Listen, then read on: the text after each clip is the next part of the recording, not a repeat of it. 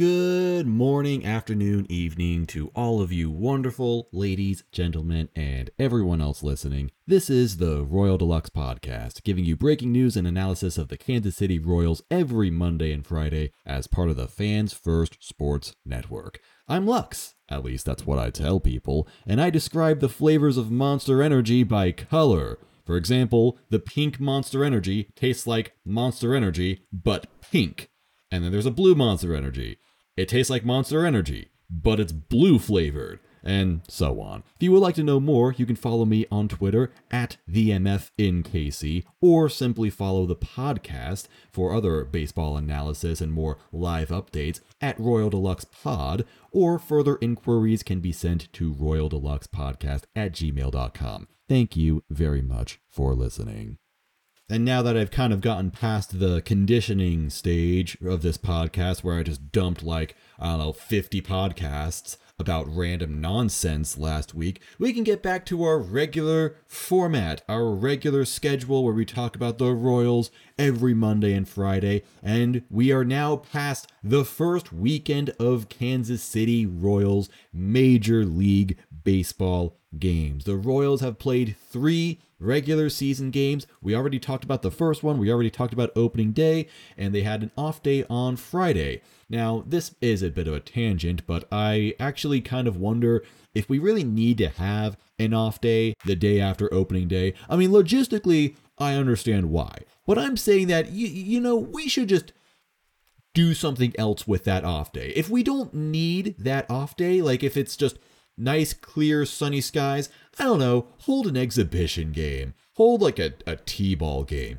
Let, let's do something fun instead of, you know, starting the season and then telling everyone to just kind of take the next day off. It just totally breaks momentum. It doesn't make any sense. It's like you get everyone excited for baseball and it's like, woo, baseball. And then the next day it's just like, oh, okay, I guess we don't have anything to do. It's so weird. It is so awkward. And it continues on for an entire week because not every team had opening day last Thursday. So next Thursday, this coming Thursday, we're going to have to do it all over again. And it's just, I just hate it. I hate the early part of the year with this really inconsistent scheduling. It's so dumb. They got to do something else with this. Again, I understand it logistically, but I don't know. Maybe just have a game 163. I mean, what's another game at this point? There's already way too many games in a regular baseball season. I don't know why we have 162 games. It seems a little bit overkill, if you ask me. Although, I don't know. I enjoy baseball, so I guess I'll take whatever I can get.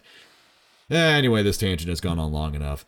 But uh, we had two more Royals games on Saturday and Sunday to talk about, and guess what?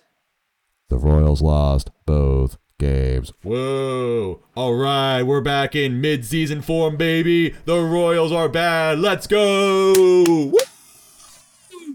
My microphone totally did not pick that up. You probably just heard a very harsh screeching, scratching noise. yeah, I apologize for that. Hang on, let me let me give you my uh my critical. Hang on, is this working? Is it working? Woo! Yeah, baby! That's what I'm talking about. That's what we've all been waiting for. Anyway, it has been a dismal weekend for the Kansas City Royals. They have quite literally gotten off to the worst possible first impression that anybody could have of this team. But before we get into those negatives, and trust me, there are lots of negatives to get to, I do want to bring in, in a new segment of the podcast where I highlight my favorite moment of the Royals, or really just baseball in general, I suppose, if it were to come to that um, over the last week or weekend. So, of course, you know, we do this every Monday and Friday. I want to sh- shout out my favorite moment in Royals baseball that has happened since our last discussion. So, here is what I would call the deluxe moment. Let's check it out. Not many guys can. Oh, left field. That's well hit. Larnach is back, and the Royals are on the board for the first time. The Royals opened the season by going 18 scoreless, sorry, 19 scoreless innings in a row. They were shut out the first game and they were shut out in the second game as well and shut out of the first inning. But in the bottom of the second inning in the third game, Edward Olivares hit a home run to not only tie the game but break the Royals scoreless streak for the season. And this moment was especially fun because just a couple pitches before in that same at bat, he hit a foul ball that went like 500 feet. I mean, I don't know if there was any distance uh, given for this foul ball, but it went freaking far. I mean, it went like Hall of Fame distance far, and I mean like the Royals Hall of Fame distance. But of course, it hooked foul. There was a lot that was actually hit into that deep left corner. I don't know what was going on over there. Maybe the wind currents just pushed it in that very oddly specific part of the stadium. But Edward Olivares got his first home run of the season, got the Royals' first run of the season. Can you believe that two years ago, Mike Matheny and Dayton Moore wanted nothing to do with this player? And, you know, I don't know if Edward Olivares is the future. I don't know if he is going to be a reliable, regular on this team going forward, but he does have big meme energy. It's like whenever we need him the most, he arrives and does something really amazing. He just has all these really fantastic and outstanding moments. So, of course, he's going to be the one to break the Royals' scoreless streak. Now, getting out from that, um, yeah, there's a. Well, I want to kind of say there's not a lot of good things to talk about with the Royals because, of course, they lost all three games. And like I said, this was quite literally the worst possible first impression that a team could have made, especially because the Royals have really done their best to get as many people in the stands as possible. I'm sure they're aware that the fan base is upset, they're unhappy, they what happened last year with this team, the on-field performance was completely unacceptable. And I do think that JJ Picollo has kind of been on damage control, you know? So this season, they really wanted to get people sold on this Royals team. They had an insane promotion for opening day. They gave away a Bobby Witt Jr. bobblehead on opening day. I've never seen them give away any bobblehead on opening day. They usually just give you a magnet schedule. That's all they do. This time they gave us a bobblehead of the team's most popular player for opening day, and they sold out. It totally worked. And then the Royals played one of the most boring games of baseball that I have ever seen. That was absolutely terrible. But that's not all. Second game of the season, they give out MJ Melendez bobblehead, so go get another collector's item for the second game of the season. And that one didn't seem to pack the house all that much. I hear attendance was only like 16,000 or so, which, I mean, this was a Saturday game. I guess maybe during the day is not so appealing, but still, it's like, that's not particularly great attendance.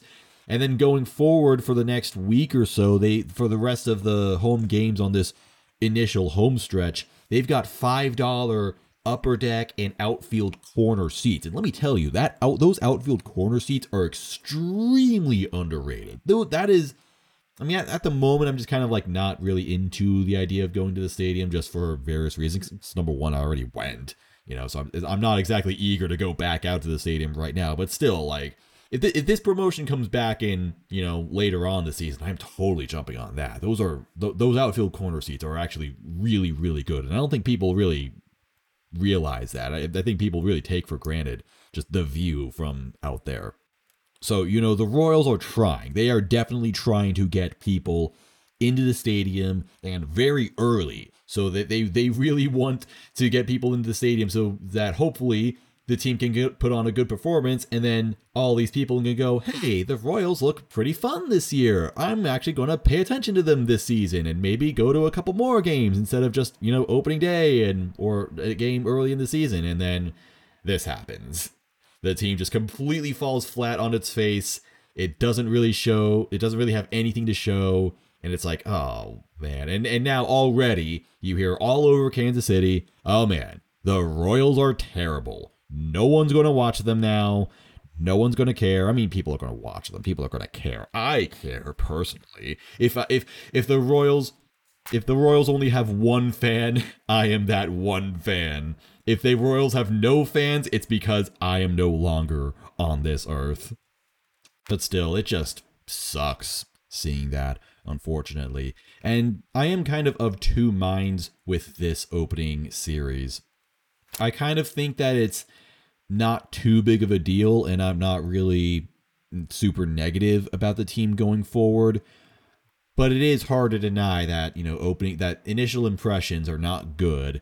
And given that this is the only th- these are the only games we've played this season, it really amplifies any negative feelings because this is the only side of the Royals we've seen. We haven't seen the Royals on a good day so far, so we've only seen them at their worst. But there is something in particular to take away from this series in a, a fairly negative way, and it's that the the team looks rusty. That's kind of the, the impression I get from them. They they're rusty. They're kind of like off, almost unconditioned or undisciplined, which is not a great first impression to have in going into the season because that's exactly what spring training is for. Spring training is derusting, so to speak. It's to get players reacclimated and conditioned to play baseball for the next for the next 6 months. Sorry for that weird little edit lol. And it just seems like right out the gate the Royals are are like a step behind everybody else. I mean, the first game was especially the case. Like MJ Melendez in particular, misplaying the first ball that was hit to him in the outfield, which could have been a cool 9 3 double play. Or not a double play, but just a, a cool 9 3 play. Instead, he misfields it. It's like, oh, you know, little little oopsie moment. But then, same game, he doesn't run out a ground ball, which results in a what was like a 3 2 3 double play. And maybe if he actually ran, he might have beaten the second throw. But no, he didn't. Uh, Franmil Reyes kind of taking a strikeout in a really clutch out bat in a big in a big at bat because he took a pitch clock violation.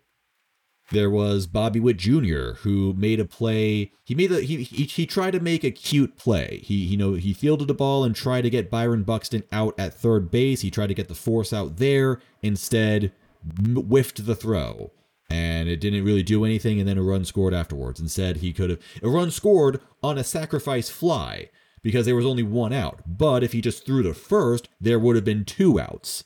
So instead of taking the guaranteed out and just making it a two out inning he kept it at a one out inning with a runner on third and that ended up scoring a run. Not that this really had a, big impact on the overall game because the Royals lost two to nothing. This was the second game of the series, but it's like it's it's little things like that. The Royals are kind of missing out on lots of these little things, and they just it just doesn't seem like they really capitalized on spring training. Maybe it really was the World Baseball Classic that kind of kept them out of their usual conditioning process. I don't know. But it does kind of look like they they've gone into the season sleeping behind the wheel a little bit. Even Vinny Pasquantino, I think, has kind of not this not, not necessarily been dogging it. Like I don't think the guys are lazy or anything, but he's also had some moments where like there was there was one play where MJ Melendez actually could have made a good play. He made a he made a catch in the outfield and tried to double up the runner, but then Vinny didn't stretch properly, so he just kind of missed that. And it's like Again, small things like that that are costing the Royals ever so slightly. Maybe they, even if they don't even if they don't have big overall impacts on the game, it just kind of looks like they're they're half a step behind everybody else, but that can make a big difference overall. Now, for for what it's worth, not everybody is this rusty. I'm particular I'm I'm personally really enjoying Salvador Perez behind the, behind the plate. Not necessarily with the bat, although he did have a double today, so that was pretty cool. But Salvi, I think might en- might re-enter Gold Glove discussions once again. Salvi is framing pitches. He's doing it. He is framing. He is taking strikes. He is taking balls away or how, how, how do you say this? He is taking balls into the strike zone essentially. He is framing pitches and and and ta- and stealing balls away from batters. And multiple times he has tried to catch runners off guard and try picking them off at first base. He'll receive the pitch and then just swing it, just just launch something over to the first baseman to try to catch a runner sleeping. Like he is on high alert for the the base stealing because you know we've all been theorizing and speculating that base stealing is going to be a lot more frequent this season with the larger bases and the fewer pickoff attempts. And I don't actually think there was a single stolen base in this entire uh, series. I, I could be wrong, but I really don't remember any. But yeah, Salvi is watching out for that, and I like it. I really like how alert he is behind the plate. I think he might reestablish himself as the, one of the league's best catchers, one of baseball's best defensive catchers, legitimately. Even with that, and like like now the whole like pitch framing thing, that argument might be lost. Finally, we might finally be able to say, okay, he can actually frame now. They, people can't take that away from us. I'm also liking Michael Massey. I'm liking the way Michael Massey is fielding. I think that, you know, again, like this is super early and I haven't even really seen any other baseball games, but I mean, he could also establish himself as a gold glove candidate at second base. I'm loving just how much effort he is putting into each play. I on opening day, he had multiple plays where he ran into the outfield to catch a pop fly. Like he became a more reliable right fielder than MJ Melendez, which is uh I don't know if that's necessarily a good thing. It's good for Michael Massey, I guess. But I really like him in that position. I, I'm now starting to see why he was a minor league gold glove winner at second base. Now, his approach to the plate definitely could use a lot of work, which is another sort of issue the Royals are having it's like the Royals are trying to do too much. You know, I, I I've, we've talked about how the Royals can hit the ball really really hard, especially these younger players. They can really slug, believe it or not. But I'm sort of wondering if maybe that's kind of working to their detriment, where sometimes they're trying to hit the ball too hard, and it's just not really working in their favor. Because I did say when you know when I was talking about like how like the Royals were actually top 10 in hard hit percentage last season and like I think top 10 in exit velocity. Hitting the ball hard doesn't automatically mean you're doing something productive. Hard hit outs are very much a real thing that exist. And the Royals have certainly suffered a lot of hard hit outs over the course of the series. Some of them very unlucky. Some of the, some of these hard hit outs are like expected batting averages in the 600s or greater. So it's like some of these just some things really haven't gone the Royals' way. But sometimes it really does look like they're just hacking away at the plate a little bit too much, not exercising a lot of patience. Michael Massey is one of those guys who I think maybe saw like I think he saw fewer than 20 pitches in all of his at bats combined over the course of this entire weekend. He did have a nice double in his last at, at bat, which I thought was kind of a poetic. He got an RBI double late into the third game, as if he was just like, "Yeah, screw you guys. I know what I'm doing." But even then, I don't know. Like he had he had some legitimately at he had some legitimately bad at bat before that. A lot of the younger guys in this lineup just look like they're kind of guessing against some pitchers, not not really sure which pitches to take and which to not take. Like some of them do seem like they want to be patient, MJ seems like he wants to be patient still. He's still swinging and missing, but you know that's always going to be part of his game. Same with Bobby. You know he had two walks to open the season. He had two walks in the very first game, which I thought was great. I'm like, oh hey, Bobby is a lot more patient at the plate, and he has not done that at all since then. So it's like, oh, uh, I don't know. Okay. So I don't know. That whole approach that we started to see last year of the Royals looking for their pitch to really hit and capitalize on, it's kind of that hasn't really shown up so far this season, and that's I, I don't know if it's supposed to. I don't know if we should be concerned about it. That's kind of the thing. I don't want to overreact. It's been three games, but it's the only three games we've played, so it's it's hard to tell if this is a sign of things to come or if this is just you know a bad weekend. Or like I said, maybe it's just there there's still a little bit of derusting that needs to occur because sure these guys have played in the majors already, but not for an incredibly long amount of time.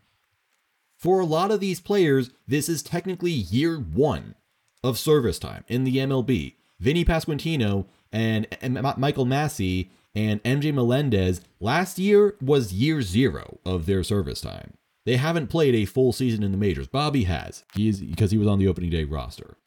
So may, maybe it's just inexperience that is kind of getting the better of them right now. Maybe this is the sophomore slump that uh, people warn you about. I don't know. And I definitely don't want to make any bold claims because I made a lot of bold claims last year. You know, I, I like to remind people because everyone was upset about the first couple of games you know, being shutout losses. But I but does anyone remember how last year went? We won the first two games of the season. And not only that, but we were like, we were really confident about the team going forward after those first two games. Bobby Witt Jr. had a clutch hit in the first game of the season that ended up ended up winning us the game. And then second game, it was scoreless in 10 innings, but Bobby Witt Jr. once again came once again. I said that weirdly for some reason. I guess I'm my my mouth is dry. Maybe I should drink a little more water. I had a crap ton of chicken wings. That's my issue. Or I just don't know how to talk. Probably both. In any case, um, second game of the season, 2022, Bobby Witt Jr. came in clutch with his glove, made a fantastic defensive stop at third, went home with the went home with the throw, and that ended up um, getting a getting a that ended up being a great play that saved a run. Royals won one to nothing that game, and we're like, oh man, this team looks so good right now. Like they're doing everything right. They're pitching well. You know, the hitting hasn't really come alive yet, but it was like also like extremely cold, so we were willing to forgive them for that. And the fielding was fantastic. We're like, oh man, this could be like a, a legit team. Like we could be legit this season. This is looking really good. Third game of the season, they lost 17 to 3.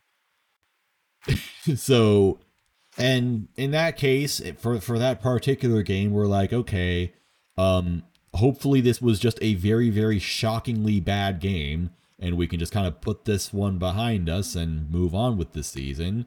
Hopefully, this is not a sign of things to come for the rest of the season.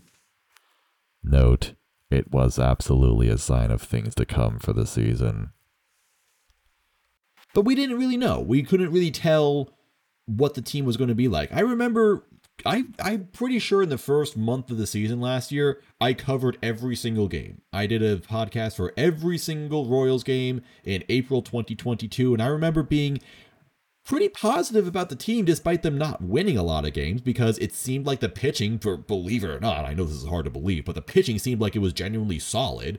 Uh, maybe the rotation, not so much, but at least the bullpen, it actually looked like the bullpen was really, really strong and the defense was really really strong. It just we just didn't really have much of a rotation and much of a lineup. But I kind of also thought, well, the lineup's going to get a little better. They're going to start hitting at some point. But I do remember being at, at least hopeful that things would ch- turn around in April. They didn't, but I don't know. It's just so hard to to really figure out what a team is going to be like this early in the season. And we're not and, and we're not even at the point where we can say this early in the season because I'm talking about like the entire month of April. We're not even there yet. We're on this I'm recording this on April 2nd. 3 games have been played so far. And hey, remember expectations aren't supposed to be extremely high for the Royals. I know no one wants to hear that the Royals aren't going to make the playoffs this season or that it's highly unlikely, it's highly improbable that they will make the playoffs this season, but I I was saying 76 wins. Okay, so this is going to be a losing season. But you know what? In 2017, which was supposed to be, which was expected to be a playoff season. Um, granted, we did have playoff caliber talent on that roster, at least at that point. We had a, a, a roster that won a world championship before, so a little bit different from today, but still, that team went 0 3 so they they also got swept in the very first series of the season. And you know who they played? The Twins. The 2017 Royals opened up with an 0-3 series against the Minnesota Twins. And that and it it really seemed like for a while that team did not have anything going for it. They started the season 10 and 20. They finished 80 and 82.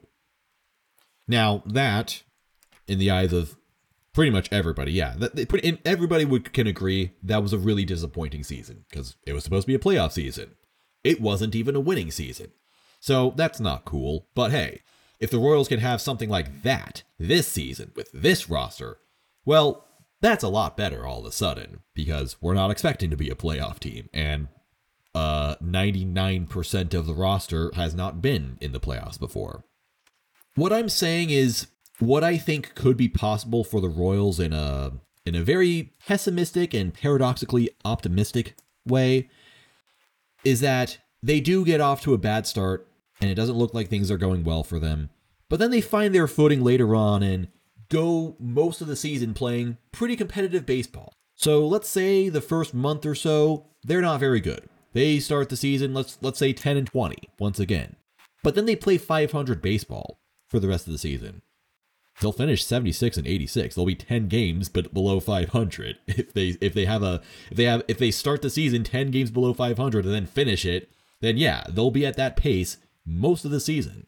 And all things considered, that would be a lot better. Hope again, I, I can't say for sure that this is going to happen. I'm not really predicting this is going to happen. Maybe the Royals will start winning right now, and you know we can immediately put this three game series behind us and say, okay, that was just like a, a weirdly bad start. Maybe the Royals are thinking them, this themselves. Maybe the players are, are like, okay, you know, like they they went into the season really optimistic, really excited. You know, they were ready. You know, and these are this is a team that I think enjoys playing not just in general, but they enjoy playing with each other. They they enjoy being on this team. I think this is a very close team. I think this is a very fun team. I think it's a really exciting team. And they know that. And maybe they kind of went in thinking, "Oh yeah, we're we're like we're we're just gonna do our thing and it'll be great." And then they're just kind of like, "Oh, you know, playing it cool." And now they're kind of, you know, maybe not taking it as seriously as they should be, and they're kind of paying the consequences for that. They're like, "Oh, wait a minute, we can't be doing things this way because this isn't working." I mean, think of the 2014 Royals. Let's go back all the way there. They were underperforming. They went halfway, like halfway into the season, they were below 500 or around 500, and then someone had to come in and be like, "Guys, what are you doing?" Like, what do you like, like? This was a season where they were all obsessed with Clash of Clans, and I think it was Rusty Kuntz who had to call a team meeting and be like, "What? What are we doing? Like, are we going to win games, or are we going to just continue screwing around the entire season?" Like, sure, it's cool that everyone's having fun, but at some point the, the, the goal is to win you know?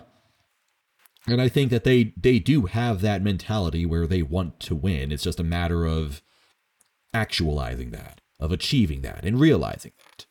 So i hope that this is just a matter of growing pains and then we can say that yeah it was a bad start from inexperienced players. But you know losing is part of the experience. It's part of the growing process. It happens. It happens to everybody. So, me personally, I'm not counting the Royals out for anything. Even though, again, this has been a very, very bad first impression, I'm absolutely not denying that. And in a way, I'm not even necessarily trying to defend that because, yeah, lots of the things that they, they did were bad. What matters is that they understand that they that they've been playing bad. And hopefully they will work to correct that. And hopefully we'll be able to see that for ourselves. That's kind of how I feel about it. Maybe if this was in the middle of May and the team is, you know, five and and, and, thir- and five and eighteen, and they put up a series like this, then we'll be a little bit more mad and be like, okay, like, what are they doing? Someone has to step in and say something. You know, manager Q hasn't been all that upset about anything and he's just kind of been defending the team like oh yeah you know they're they're they're fine. Everyone's okay and we're, we're gonna get over this. Which is kind of rubbing some people uh, the wrong way. It kind of it's kind of reminiscent of ned yost who would just kind of let whatever happened happen and he just wouldn't seem like he, he just seemed like he wouldn't be very intrusive or authoritative on what needs to happen. He's just like, oh yeah, the, the, I'm just gonna let the guys do whatever, and I'm just gonna like sit here and just kind of be cool about it. Which in some ways I appreciate. I I definitely appreciate and respect Ned Yost a lot. But maybe sometimes, you know, sometimes you need a Rusty Kuntz to kind of kick you in the ass to get you really going. We'll see if that happens in the future. We'll see whatever happens in the future. There are some uh some positives to talk about for what it's worth. Uh, at least a couple, and I have already mentioned them. I'm already liking the defense from Salvi and from Massey. I'm also liking the contributions from perhaps unlikely contributors. I am really liking what my what uh Aroldis Chapman was doing uh in the second game of the season. Aroldis Chapman is throwing 102 miles an hour every year, like, you know, basically every pitcher does, Chapman has been getting slower and slower. His four seamer has tanked in velocity essentially. I mean, it's still fast, but last year it was at nine. It was, it was averaging at 97 and a half miles an hour. His sinker was averaging 100.2 miles an hour. The year before was 100.6. Uh, 2020 it was actually kind of consistent there for a while, but then it seemed like it started to drop in 2022. His four seamer is definitely not as fast as it used to be. It used to be 100 miles an hour, and then last year it was 97.5. Uh, 2023, he's throwing it 99 and a half miles an hour.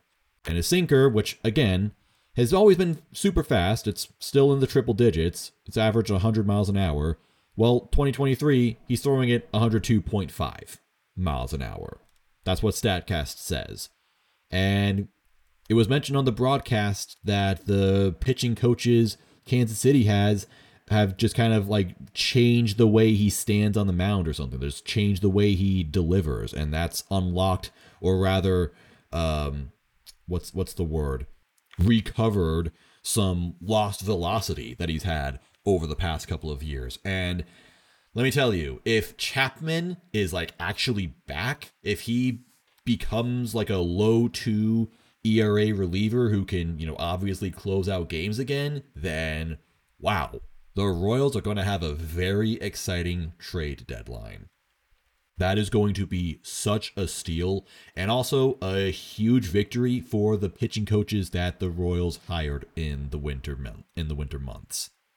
So really cool to see him doing that again. And I'm, I'm someone who was super skeptical about this signing, but man, that first that first appearance he had for the Royals, I'm just like, oh, Suddenly, my tone has changed about this a lot. I think this can get very exciting.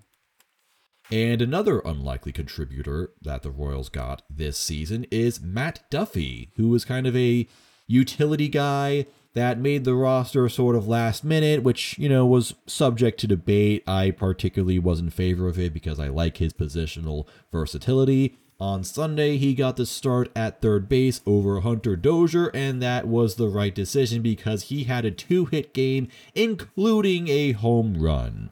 Which is especially funny because this guy does not hit home runs like ever. He he played in 77 games last year. He had two home runs. He has played in one game this season and has one home run. He's already 50% of the way there to matching his his season total of last year. And he has 29 career home runs. Oh, sorry. 30 home runs. Congratulations, Matt Duffy, on your 30th home run.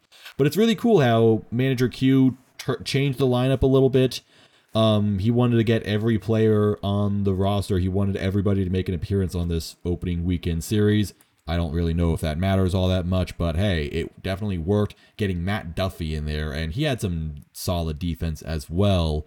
Um, I've definitely been, you know, overhyping Hunter Dozier as like an as like this f- funny little meme, but hey, Matt Duffy can totally stake third base. I'm liking this. I'm definitely liking it over Hunter frickin' Dozier.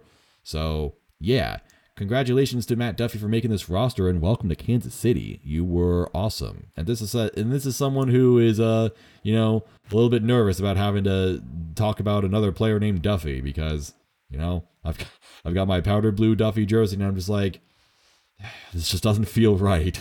But hey, I will embrace it. As long as he's doing good things for this team, I can't complain. And yeah, that's going to do it for that weekend of games. Hopefully, again, we can put this behind us and then just maybe start getting some wins against a Toronto Blue Jays team that I think is actually going to be really good. Oh. Well, stranger things have happened. Hey, you know, on Monday tonight, we've got Jose Berrios on the mound. Jose Berrios is a guy that we usually crush Against the Kansas City Royals in his entire career, Matt Berrios has thrown 111.1 innings with a 4.45 ERA, so that's not particularly great. I actually thought it would be a lot worse than that, so I, I don't know. But hey, he's getting paid $130 million to do that. Woof, and he had an awful season last year. Whatever, not my problem. And something that will be Toronto's problem, hopefully, is we've got Brady Singer on the mound. Brady Singer is going to make his much anticipated 2023 debut. That's right, he is starting as the number four pitcher in this rotation because he just wasn't worked up enough for from spring training because he played in the World Baseball Classic and then pitched two innings. So that's why he's getting a much later start this season. That's not that's why he's not really getting the uh that's why he didn't really get the opening day spot, etc., etc. And hey, you know who else the, the, the, the Blue Jays have? They've got Whit Merrifield. I just thought it was really funny when they mentioned that on the broadcast. You know, Ryan Lefebvre was like, "Hey, Whit Merrifield's going to return to Kauffman Stadium," and I'm just like, Ryan, I don't think people like Whit Merrifield anymore. That's not. You shouldn't be excited for that. it'll be. Uh, I guess it'll be interesting to see uh, how people react to Whit Merrifield about a year after his um, controversial exit. We will put it nicely. And from then on, the Blue Jays are going to send out Yusei Kikuchi against the Royals on Tuesday. He is the other pitcher at the bottom of their rotation who had a very, very poor season last year. He's had a poor career in the majors overall, a 5.02 ERA. But hey, he actually had a 0.87 ERA in spring training, 20.2 innings pitched. So you know, mate, the Blue Jays are just going to have to hope that they have figured something out with this guy and they can get him going again. They do have a great top of the rotation, which they will get into on Wednesday and Thursday. I will imagine it will be um, either Kevin Gausman or Alek Manoah, or, or, rather, it will be Kevin Gausman and Alek Manoah in any particular order. So those are two great pitchers that we'll have to you know watch out for. Maybe hopefully get something together. It'll be a, it'll be a true test for this offense. Although I do think the Twins had a decent rotation as well. Pablo Lopez is great. Joe Ryan I think is really great. Sonny Gray for some reason is a Royals killer. Although I don't know who who isn't a Royals killer. Who hasn't been a Royals killer over the last five years. The Royals, meanwhile, I, I, mentioned earlier, they had Brady Singer for the first game, and then Kris Bubic. It'll be very interesting to see what Kris Bubic does in his 2023 debut. Is he going to be like Brad Keller, debut some new pitches and get some interesting results? Because I kind of didn't really mention this, because I don't think Brad Keller had an amazing start, but he did have a very competent start where um, he went 4.2 innings, gave up two runs, and gave up four walks and five hits, which is a lot, but got six strikeouts. Brad Keller is not a guy who you would expect to strike out a lot of batters. I mean, that's not like a lot of batters, but still more than you would expect from Brad Keller. You would expect half of that in that many innings, if that. So hopefully we will get a new and improved Kris Bubic for 2023, and then the rotation will start over with Zack Greinke pitching on Wednesday and Jordan Lyles pitching on on Thursday, who I didn't really mention, but Jordan Lyles had a pretty all right outing himself. Maybe we'll talk about him a little bit more next time. But whatever happens, we'll talk about it when we get there. Until then, I am going to end the discussion here and that's it. I have to say like that that's it. That's the end for like like like 5 times in a row. In any case, Thank you very much for listening to the Royal Deluxe part podcast, part of the Fans First Sports Network. You can follow me the host Lux Michael Farina at the at the MF in KC on Twitter, or you can follow the podcast for updates about the podcast itself, as well as other general baseball analysis, more live reactions at Royal Deluxe Pod on Twitter, or further inquiries can be sent to Royal Deluxe Podcast at gmail.com. I would love to hear from you. And I would also love to hear from you if you Leave a review and a rating on whichever podcast platform you're listening to this on. I welcome all and any feedback, and I appreciate your support. And you know what else I appreciate? The fact that you took some time out of your day to make the Royal Deluxe podcast a part of it. I hope you're having a good one. I'll see you on Friday, and until then, I'm Lux. Go Royals.